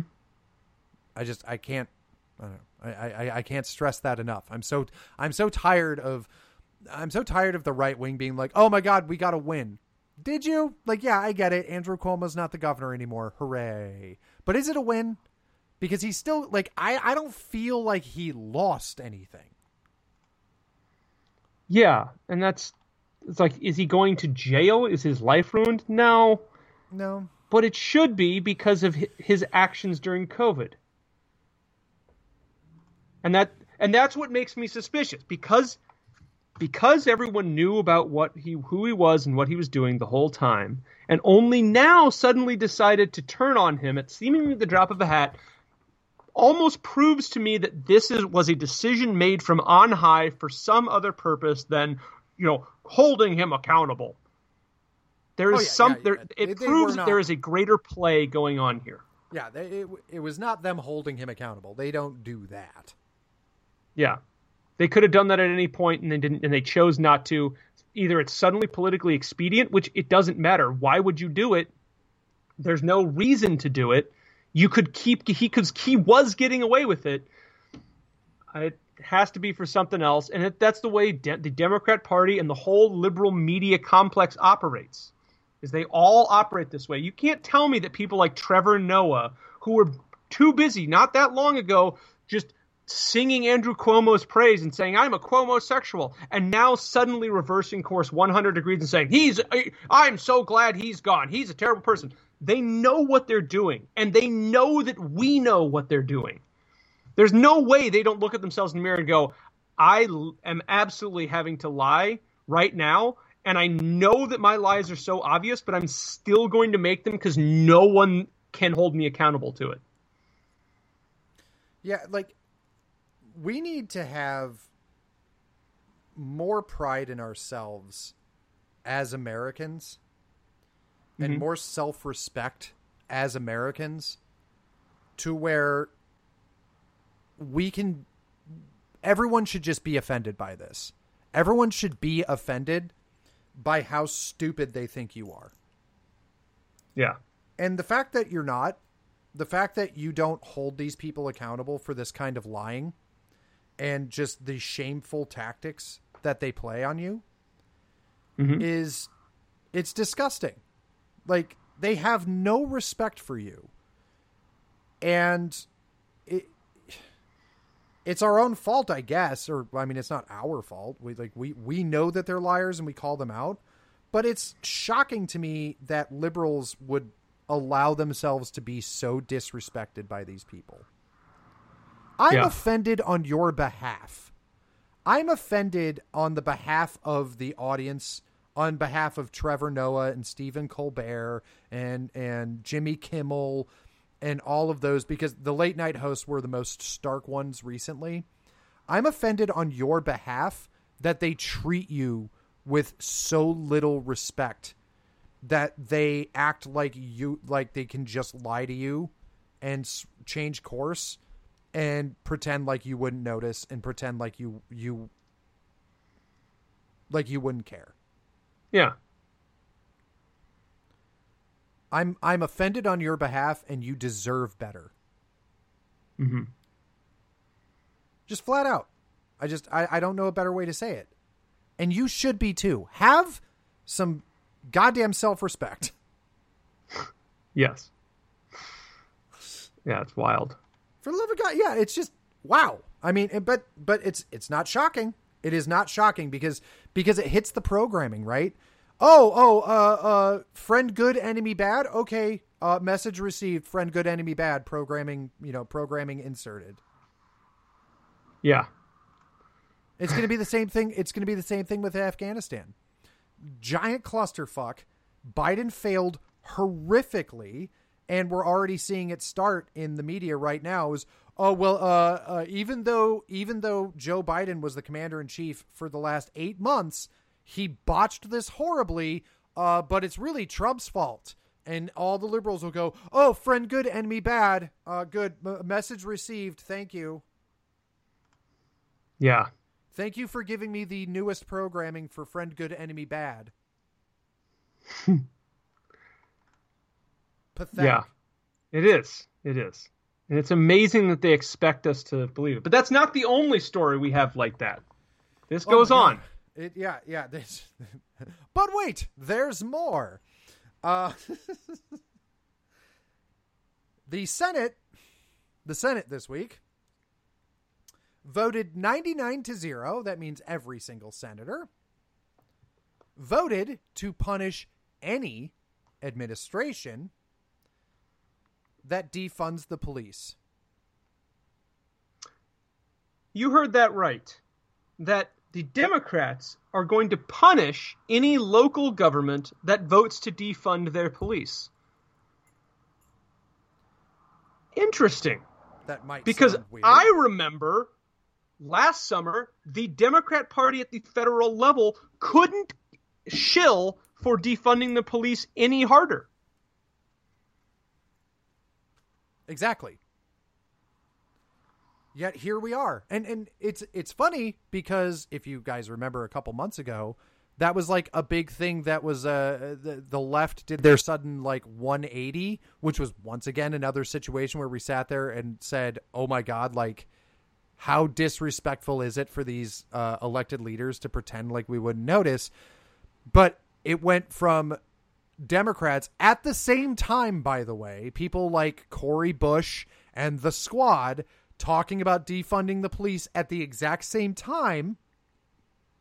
And then you had Nancy Pelosi, who talked about defunding the police as well, suddenly come out and go, oh, oh, uh, sorry, it was Jen Psaki as well, say, actually, it was Republicans who want to defund the police because they don't want to vote for Brr. Yeah.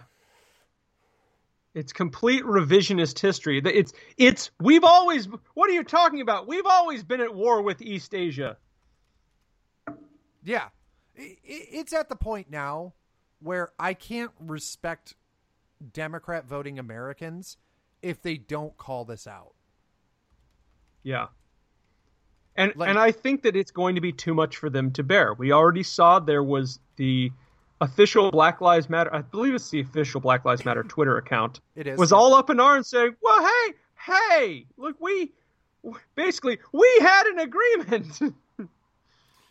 Here's this this is what's really funny. This was from just 10 days ago. Just 10 days ago.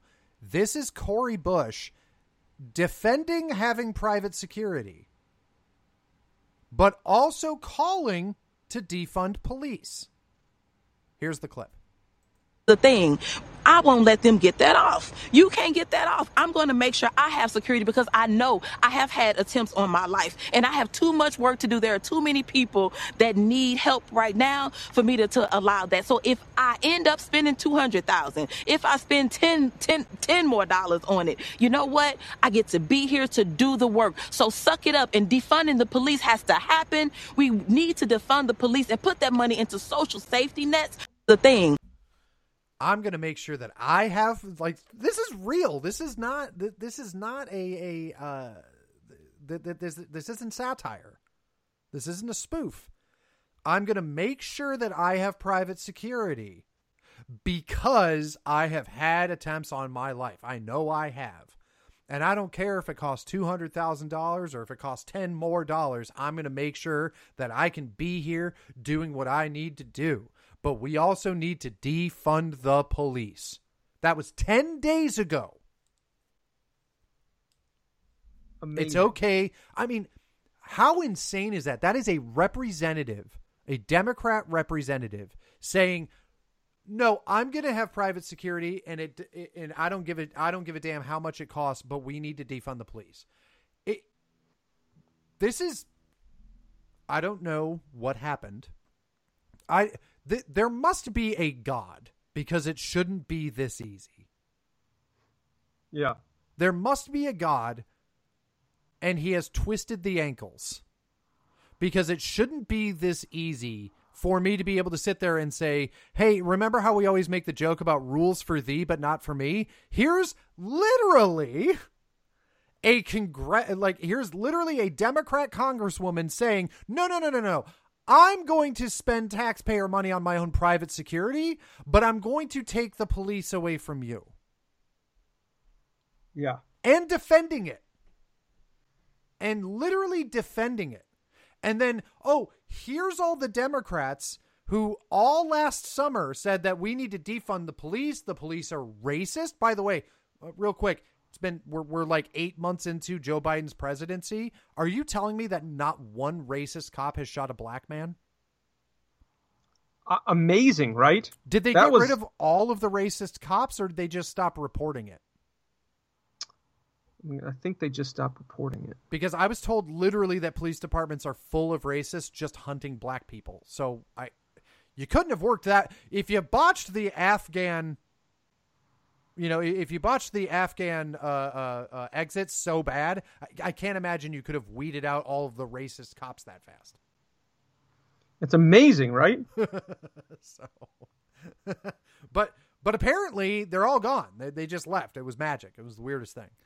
Uh, so there's that. But but all of those people who told us that cops were all racist, they want to murder black people, we need to defund the police because they just they're just awful, horrific racists murdering black people every single one of them voted saying, uh, we don't support the idea of defund the police.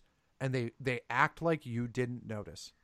They act like they, they, they're going to look at you like you're insane for going, how, how can you do this? This is the opposite of what you said. And they're just going to go, uh, no, it's not.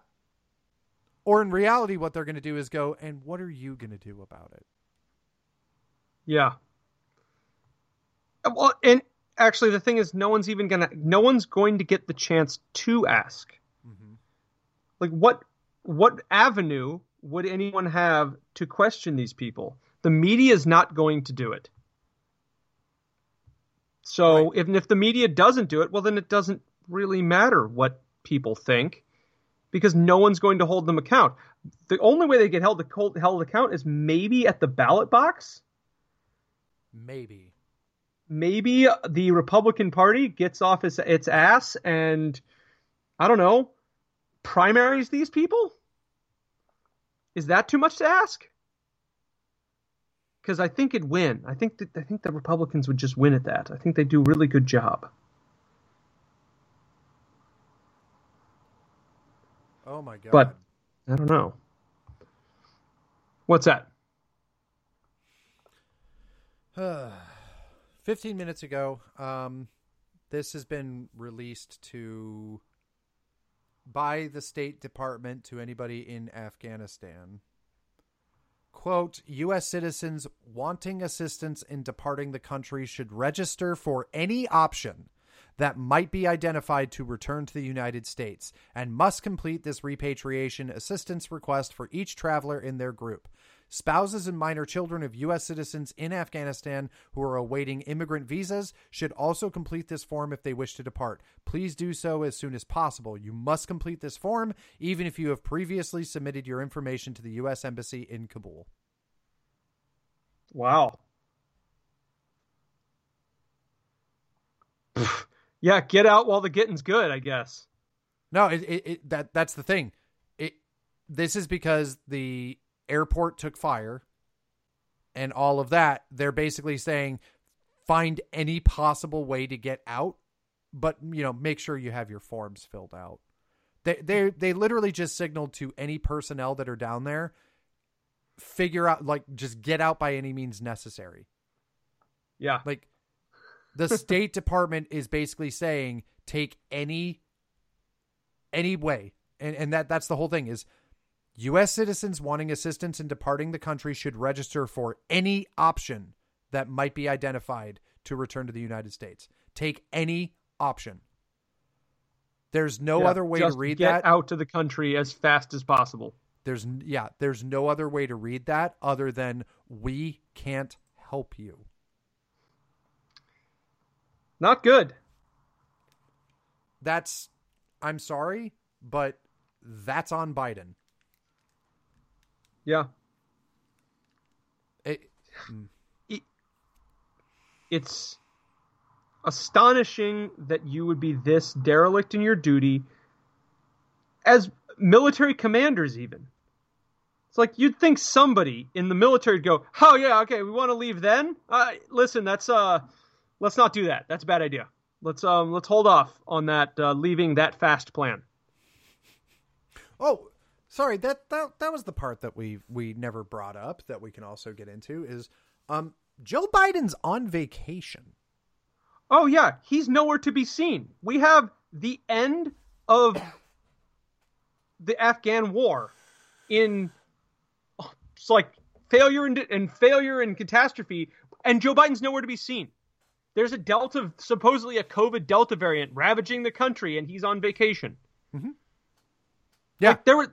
What else was going on? You had another thing that you were saying. That they were telling me about the other day. Everything. Nothing. I mean, Yeah. th- there's there's a crisis at the border. I mean, Oh uh, yeah, Biden's Biden's own uh sorry. Uh one of Biden's own secretaries, uh the sorry, the sec- bleh, bleh, words. Um his se- uh, secretary of the Department of Homeland Security like is 100% like on tape saying that it's completely unsustainable. Like the the situation at the border is completely unsustainable. That audio was leaked this week. Hmm. You have the withdrawal from Afghanistan that is absolutely falling apart. You have supposedly the Delta variant happening. All of these things are happening. Joe Biden spent one day in the White House, one single day in the White House. He took a long weekend in Delaware. He spent oh, one day in the White House, and then he disappeared to Camp David with no press. bold strategy. Well, this is the thing. Imagery matters in politics, which is really stupid. Don't misunderstand me. I acknowledge that it's dumb. Like, I acknowledge that the way things look is a stupid way to approach stuff. It's one of the reasons why I can't stand the Washington establishment because they care more about optics than they care about substance. It's how mm-hmm. things look and how they sound more so than what really happens. But what I do know by making that statement is they care about how things look. They're obsessed with it to the extent of what colors you wear and how you walk and all this other crap. We know this.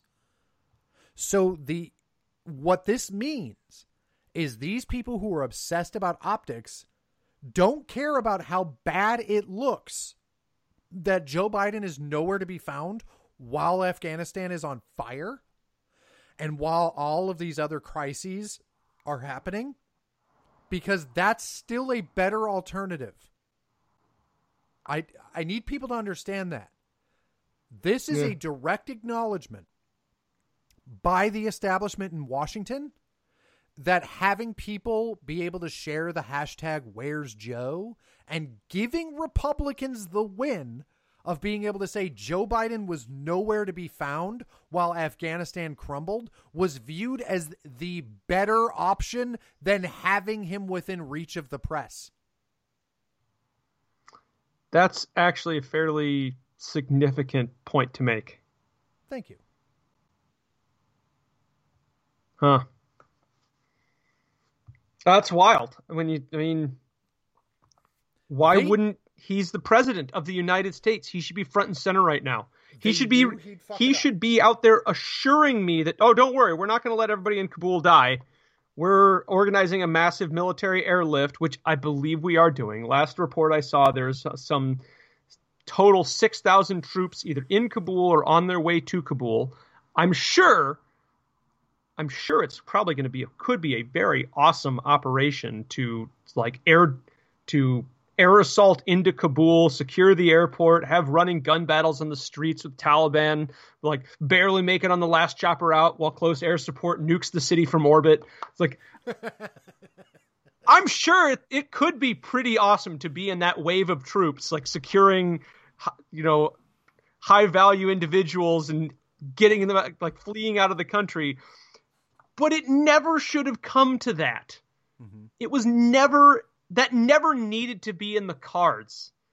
And the fact that it is just speaks to how bad everyone at the chain of command is. It's not just Biden, it's all the generals. It's every everyone on the ground. It's every intel analyst.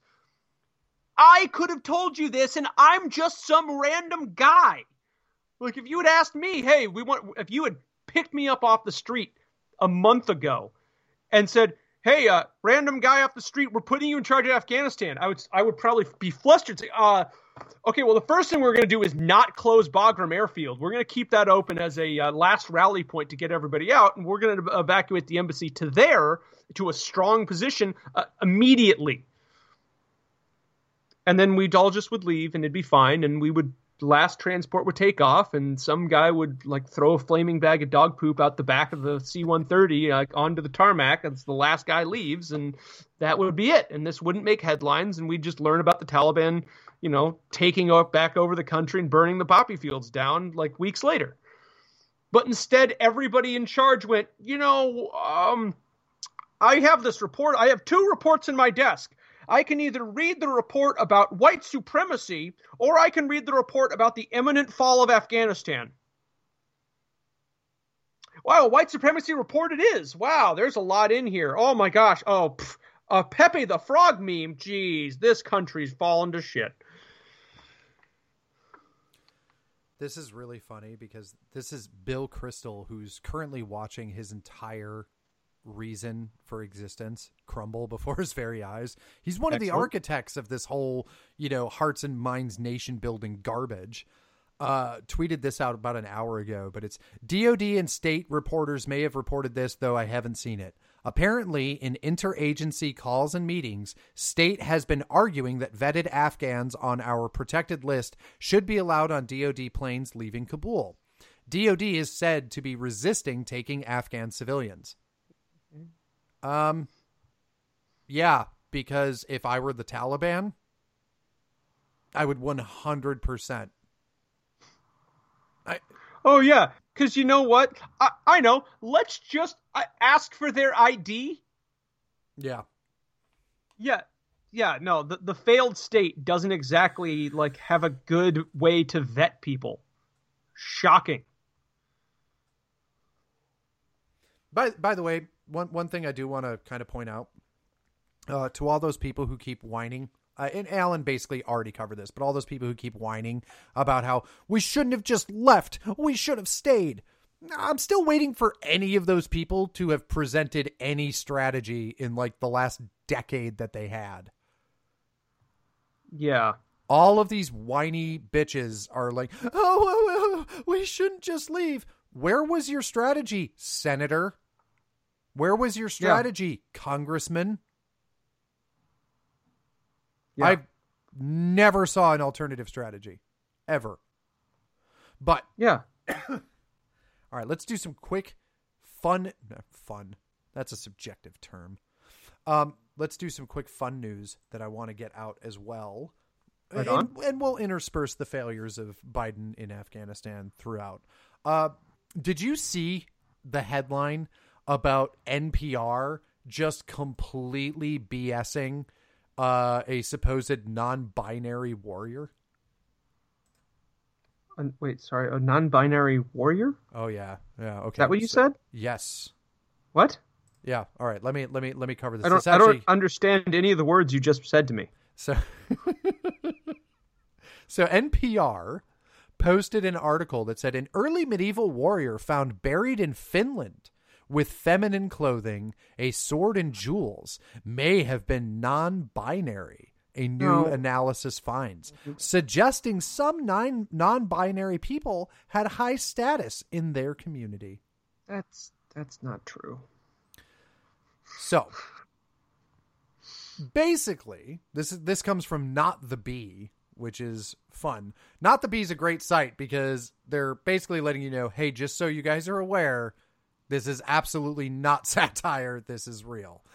Uh, but basically, researchers have a small sample of DNA from badly damaged remains, and they be- and they believe a buried warrior may have had Klinefelter syndrome, a chromosomal error that gives a man an extra X chromosome, XXY. Okay. Contrary to their woke gender theory, which teaches that there are infinity genders, a person with Klinefelters is a man with a genetic defect. This does not make them any less human, any less valuable, or any less a man. The condition is often accompanied by cognitive issues with reading, learning, behavior, and motor development.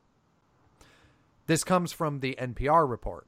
The honorable way the warrior was buried led researchers to conclude that the remains were of a respected person whose gender identity may well have been non binary.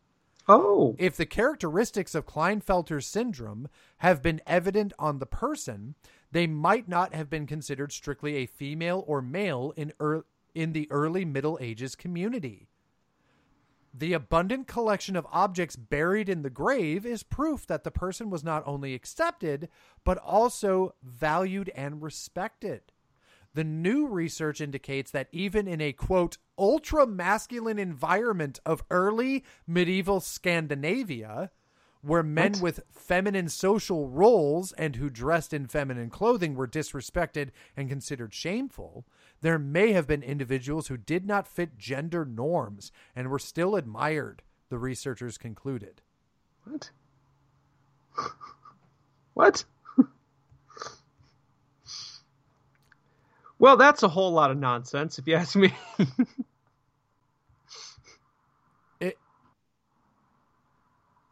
yeah like the the idea here is like a- ancient humans found bearing wearing buried wearing animal furs a new analysis finds suggesting furry culture existed and was accepted yeah, yeah, that's actually a good.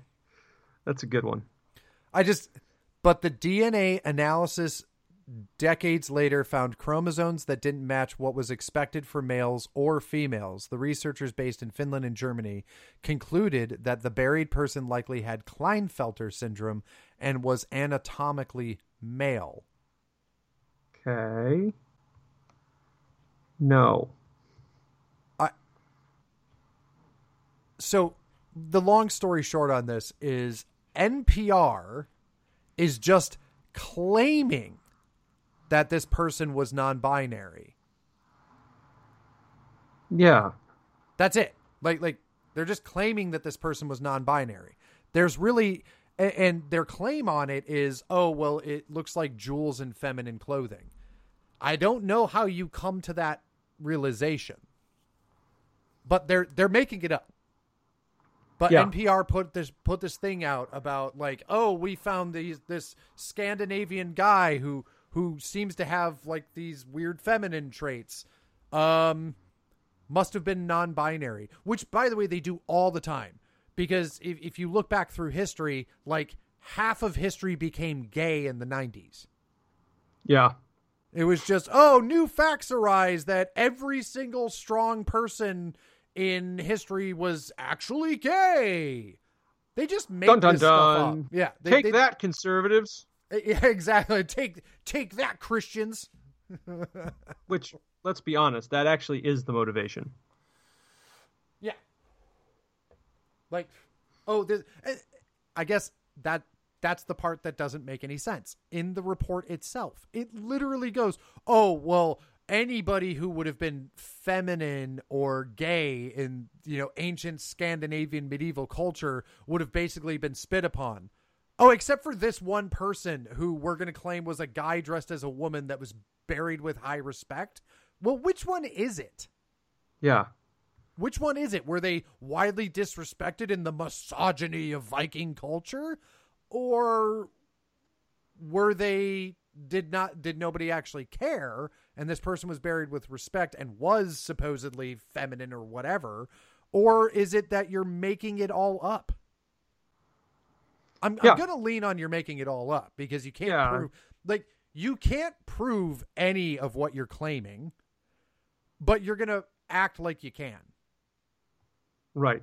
A- And it's all it's all an attempt by academics to muddy the waters to push their their politics of the week. It's just pushing it's just that. It's nothing it's more just oh, I'm just going to push my politics of the week because it's popular and I want a pat on the back. Yeah, actually, Julius Caesar was a furry.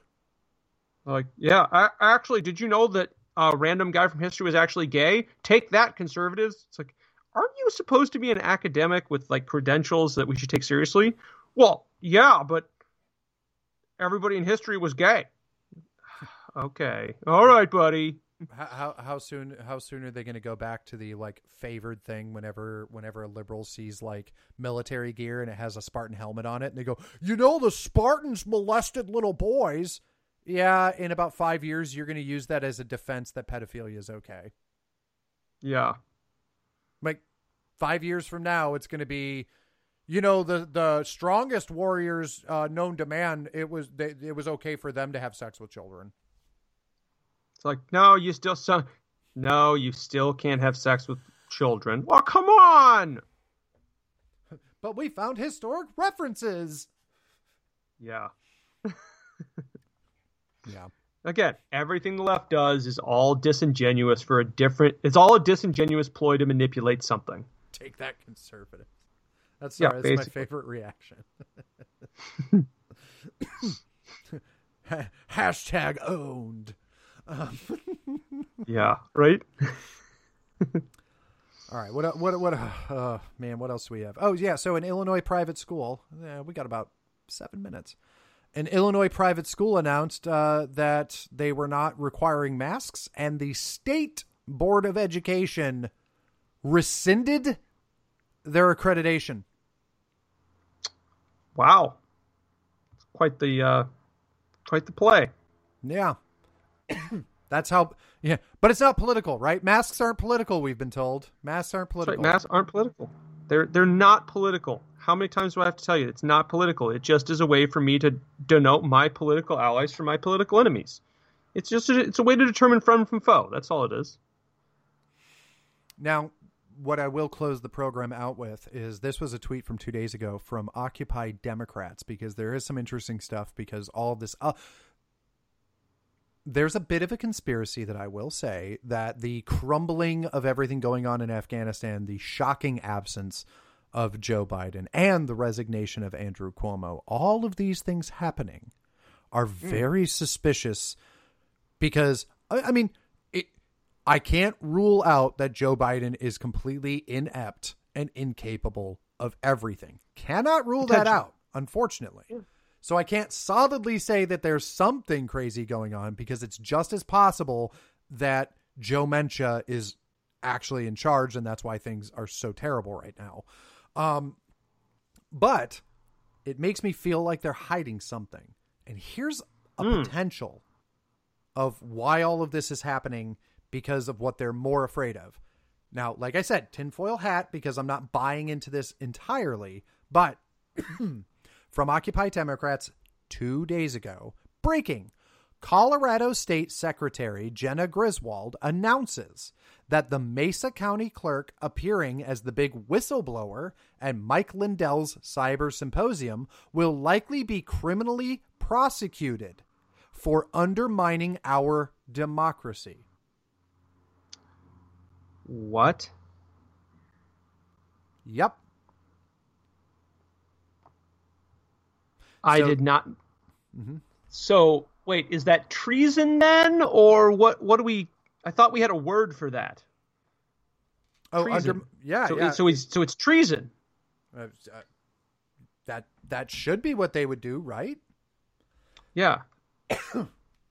Undermine what a just incredible undermining our democracy. It's like, oh come on. Well, like like I like I said early on, um, er, er, early on, there's there's the whole problem that we have of these people. Uh,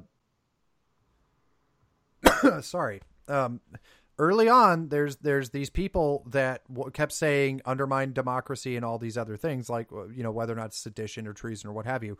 When they say it, it's a dog whistle to the Democrat Party. yeah. Now, Colorado Secretary of State Jena Griswold said the Mesa County clerk allowed an unauthorized person into a secure facility during an annual upgrade to the county's election equipment software.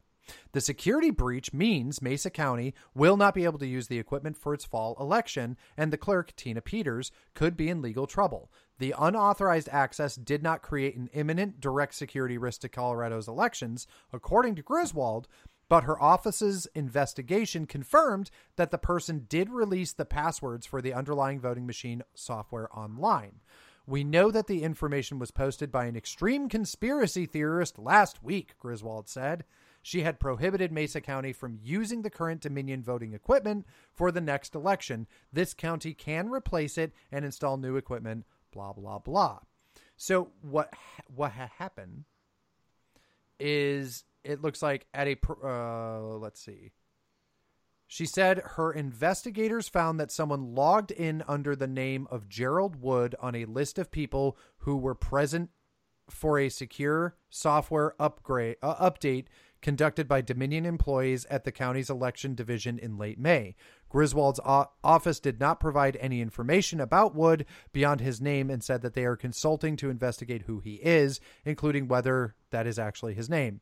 Griswold said the man's presence violated the rules for several reasons. He's not an employee. You have to be an employee to attend these. You also have have to be background checked, and the county's clerk office specifically misled my office saying that he did comply with the rules.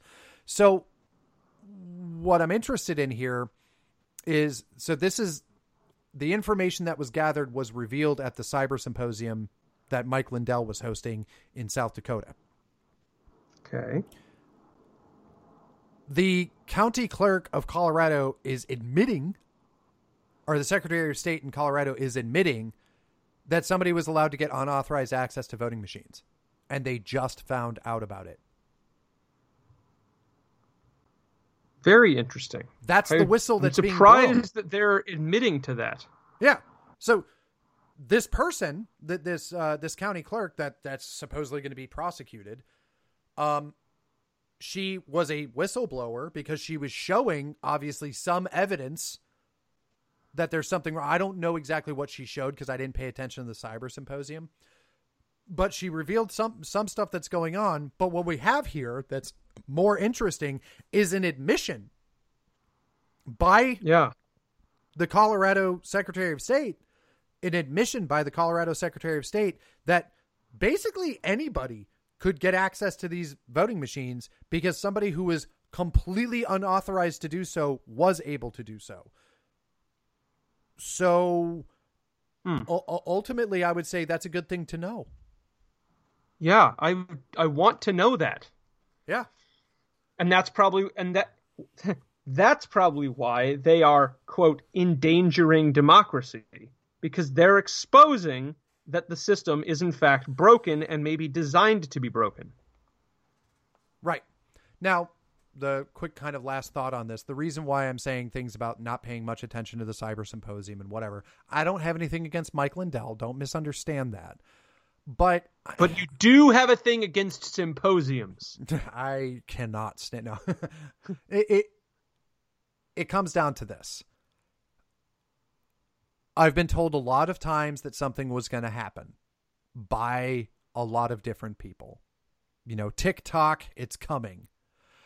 I don't care about any of these election audits until I start actually seeing people going to jail. Otherwise, I just don't care. I don't have it in me to be lied to again, like we have been so many times before, that the FBI spied on a presidential campaign, and we know that for a fact, and nobody cares.